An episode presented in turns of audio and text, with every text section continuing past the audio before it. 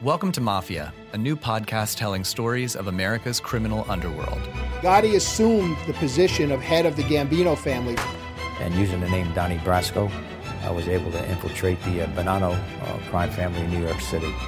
Bugsy Siegel is an American mob legend. One man changed the whole texture and landscape of crime in America. Listen to Mafia every Wednesday on Apple Podcasts or wherever you get your favorite shows. Five, four, three, two, one. Cue music. This is Movies First with Alex First and Chris Coleman. Time to talk about a music documentary put together by Ron Howard on Movies First. Alex First, greetings to you. We're going Sir. back to the days of the Beatles. We are. Are you a Beatles fan or not? I am a Beatles fan. I think I have all their original release albums, not necessarily a first edition thereof, but I have all the original release albums. I don't have all the compilations that have come out subsequent to their split, but you know, I, I do enjoy the Beatles, and I think that their like will never be seen again.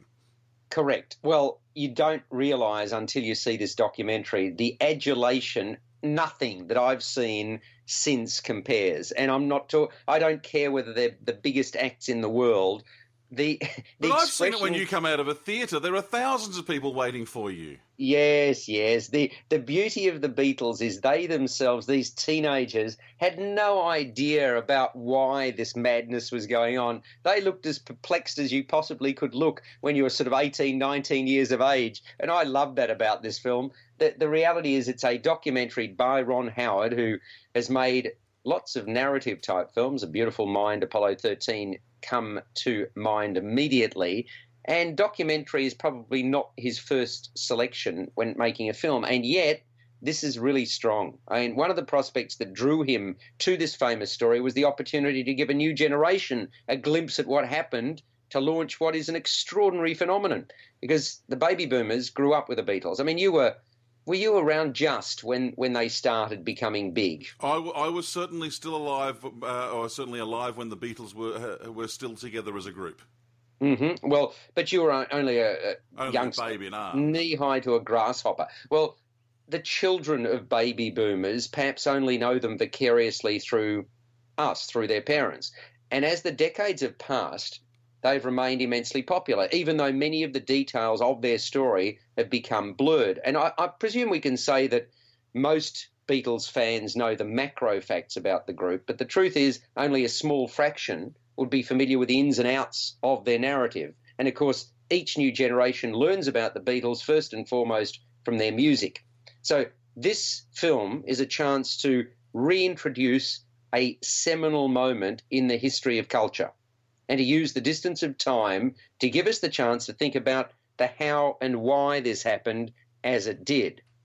While the movie has a lot of fascinating new material and research, first and foremost, it's a picture for those who were not there, especially the millennials. So, North American debut. Ed Sullivan Show 1964. How old were you in 64? Uh, I refuse to answer on the grounds that I may make you feel old.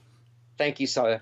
The Beatles transfixed the United States and the tremors were felt worldwide. And they transformed music and pop culture forever with their records and television appearances. Their extraordinary musicianship, the charisma, also made them one of the greatest live bands of all time. So, in The Beatles' Eight Days a Week, the touring years, Ron Howard explores the history of the group through the lens of their concert performances. he moves from the early days playing small clubs in Liverpool and Hamburg to their unprecedented world tours in packed stadia around the world. Hey, we talked about words the other day and Chris's with double S and Bridget Jones's diary, etc., etc.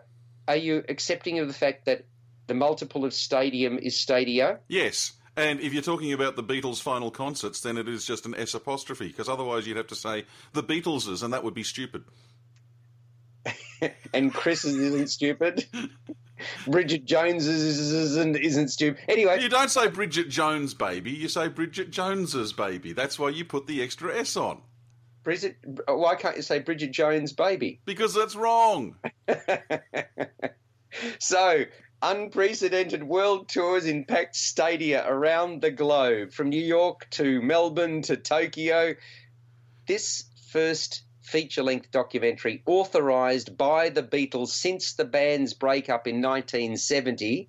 Get that again. This is really the first one that gets the green light, the big tick. Eight days a week features rare archival footage of concerts and interviews. You even get a young Sigourney Weaver in the crowd. Can you believe they found that? And then they interview Sigourney Weaver being a Beatles fan. That's fantastic. Oh, it was. It's really a beautiful moment. And can I say it's a ni- it's nicer to hear about Sigourney Weaver being spotted in footage and interviewed than what we hear about whenever the whenever the story of the Beatles in Australia comes up, and that is Molly Meldrum being there but being thrown out and not getting to see the show. Well, I suppose both are relevant in various ways. If you're an Aussie, the Molly Meldrum story is a nice one, but yeah, it's I, I, that really floored me. I thought fantastic. She's just like the rest of us, nice. And Whoopi Goldberg talking about the fact that Beatles broke down the barriers of black and white. They didn't want their concerts to exclude blacks, which was unfortunately the way things were done back then. Well, in the And- US in the '60s, that was unheard of. Yeah, exactly. So that in itself, that was a pivotal moment in this documentary. There are new interviews as well, not just rare archival footage of concerts and interviews. Paul McCartney, Ringo Starr, and a number of the prominent observers that I've already mentioned.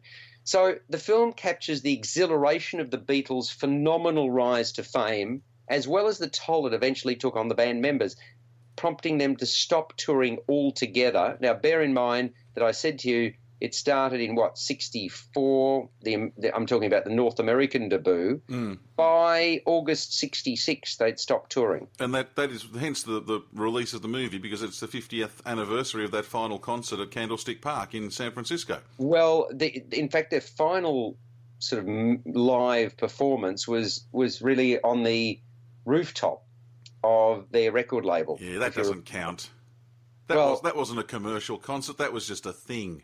It was a thing that they did but it was an important thing that they did and i'll get oh, they got to a lot of footage out of it. Yeah, they did get a lot of footage out of they it almost got And arrested for it. Well, they, they devoted their prodigious musical energy after that to a series of groundbreaking studio recordings. And the first word I can think of when reflecting upon this detailed and dense documentary is frenetic. There is so much information, so much footage and stills crammed into. Well, the movie itself is 138 minutes, but it's not. It's 106 minutes. And then you've got detailed concert footage that follows. So a lot of people walk out after 106 minutes if you don't want to see the concert where they played in front of 50 odd thousand people. Why? Why would you leave? Well, because bits of that concert are already in the rest of the movie. That doesn't matter.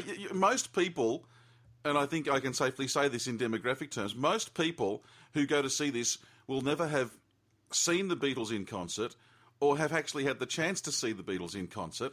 So why would you leave? Most of the media uh, attending left after 106 minutes. Shame on them. Shame on them. Shame, you're gonna, shame, you're gonna shame. your shame file, are you now? That's I'm going to. The movie's Yeah. first shame file. Everyone Oh. who left that early, and don't tell me you were one of them.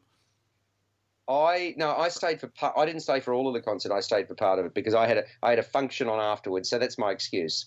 Not good enough. But I did see I did see parts of it. That's fine. So and and as I say, I'd already seen bits of it because it was. I mean, it was pandemonium. People running everywhere. You know that concert footage.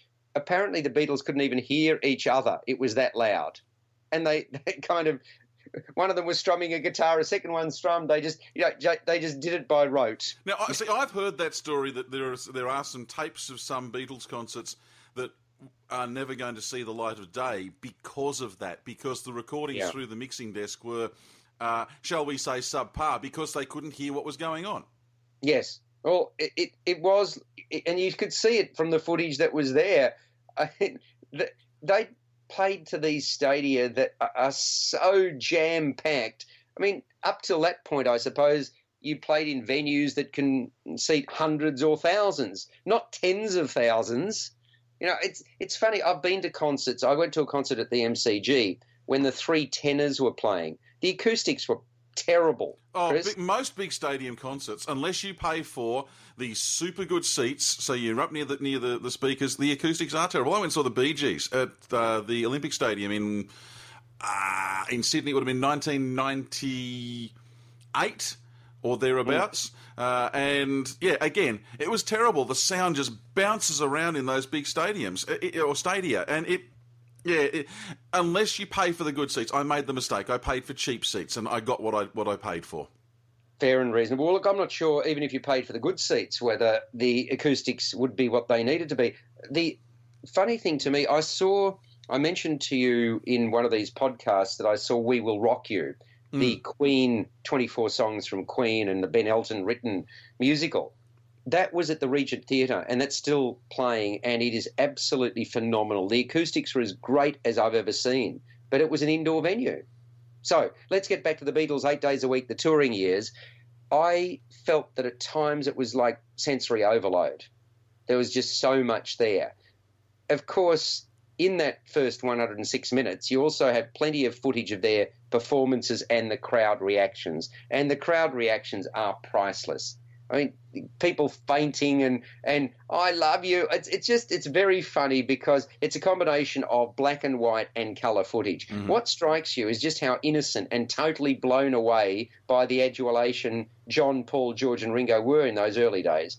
There was, yes, the incessant screaming and the masses and masses of people turning out the world over just to get a glimpse of them, the effusive praise, and all the while, these erudite youngsters, this tight knit group, individually and collectively very, very funny. They are humorous people. They know how to sort of take the mickey out of each other. They were struggling, as I say, to make sense of what I can only call the madness. The demands on their time were massive. And unfortunately, but understandably, the sheer weight of expectation had an impact. So much so that they, they were no longer enjoying their gigs. And there was definitely a dark side to fame and fortune, which is explored. So you go from total innocence sort of to, oh, I don't want to do this anymore. The doco unfolds sequentially, but the tail end, to me, appeared to be too quick given the detail of the earlier years. I understand it's called the touring years, so they should have stopped when they were on the rooftop because that was the end, well, or perhaps even before that, but no, let's accept it's on the rooftop. Once the touring stopped, there was that rooftop appearance, and then the success of the later period, well, yeah, it was basically more weight needed to be given to the final albums if they were going to go go on at all. Because to pay it lip service and initially it was all of the albums, how many weeks they were at number one, and that came up on the screen, etc. And then they quickly dealt with the latter albums because they weren't the touring years. I'm not sure that that was the the best thing to do. You either felt shortchanged or you felt that it went on beyond where it should have gone. Nevertheless, Ron Howard presents a really important insight into the phenomenon that was the Beatles. And I, I think it's a very, very strong documentary. I'm presuming that there will be another one, you know, which follows the touring years. And I- maybe Well, well, what would you show? Because what happened after that, they, they, they became virtually reclusive in many ways after 66. Well, I suppose that what you do do is you show them in the studio recording albums, and these albums. I mean, the, the the success of the latter period. Some of those albums were the quintessential albums of our times. They were just as important as the albums they produced when they were touring. So, I, I don't. I'm not sure that it would have a documentary of another 138 minutes, but you could certainly get a documentary with archival footage put together and perhaps find more people who were around at the time to comment upon it, and especially Beatles fans, they would they would see it. But yeah, I I just sort of because they did some stuff in the studio after the touring years, and I thought that was fascinating. So maybe too much of that would be too repetitious. I, I'm not sure, but I think it's worthy. It's worthy of, of trying. Let's put it that way. It would be interesting to see because what you would get to see is, is um, how the most popular band in the history of pop culture uh, basically self destructs because that's what it was. And you, you look at. Uh, and you, you talked about the rooftop performance they did in in uh, 69 or 70, uh, which was to promote the, the album Let It Be. 1969 it was. Mm-hmm. They, you can. There, there- is, of course, the movie Let It Be, the documentary Let It Be, which features the making of that album, and you see there that they virtually can't stand being in the same country as each other, let alone in the same studio. And yet they still put that performance on top of the, the, the Apple Studios together, and they still put out the album "Let It Be." It's incredible. Yeah, the thing is that you don't get to see them fighting with one another. You this documentary doesn't go into that at all. And yeah, I mean, it was. eh, Do you remember the? Okay, here's a trivial pursuit question. Where was the band's rooftop performance? What was the? It was. What was the address? I, I don't know the address. It was the roof of Apple, rooftop of Apple. yeah, it was roof of Apple Apple Studio. Three, Yeah. Sa- three Savile Row, as in the suit Savile. Oh, well done, you. three Savile Ro- Row, and they played for 42 minutes. There you go, 42 minutes. That was their last last set, and it was and the the film the doco Let It Be came out in 1970, Mm. and the, the the date of that the 30th of January 1969, and there was in fact I'm staring at a an aerial view of the Beatles.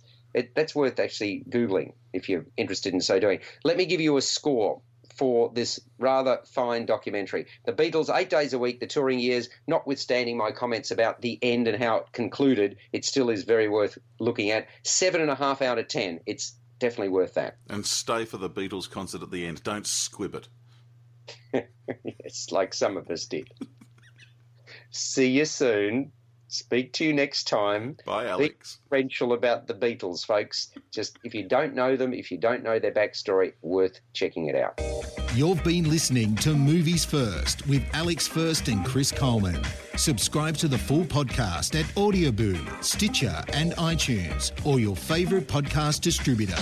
This has been another quality podcast production from Bytes.com. From Audioboom comes Covert, a new podcast that delves into the murky world of spies, soldiers, and top secret military operations. I'm Jamie Rennell, and together we'll discover the real stories of history's greatest classified missions, told by the operatives, soldiers, and journalists who experienced it firsthand. Follow Covert on Spotify or subscribe now on Apple Podcasts, Stitcher, or wherever you find your favorite shows.